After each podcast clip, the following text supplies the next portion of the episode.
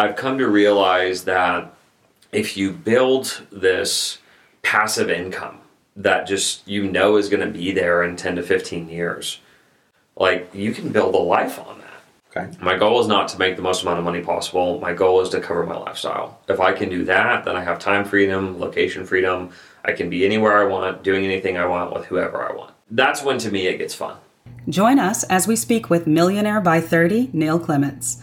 Neil talks about how he has found truth in the phrase, the riches are in the niches, and even in those unexpected niches that others may look right past.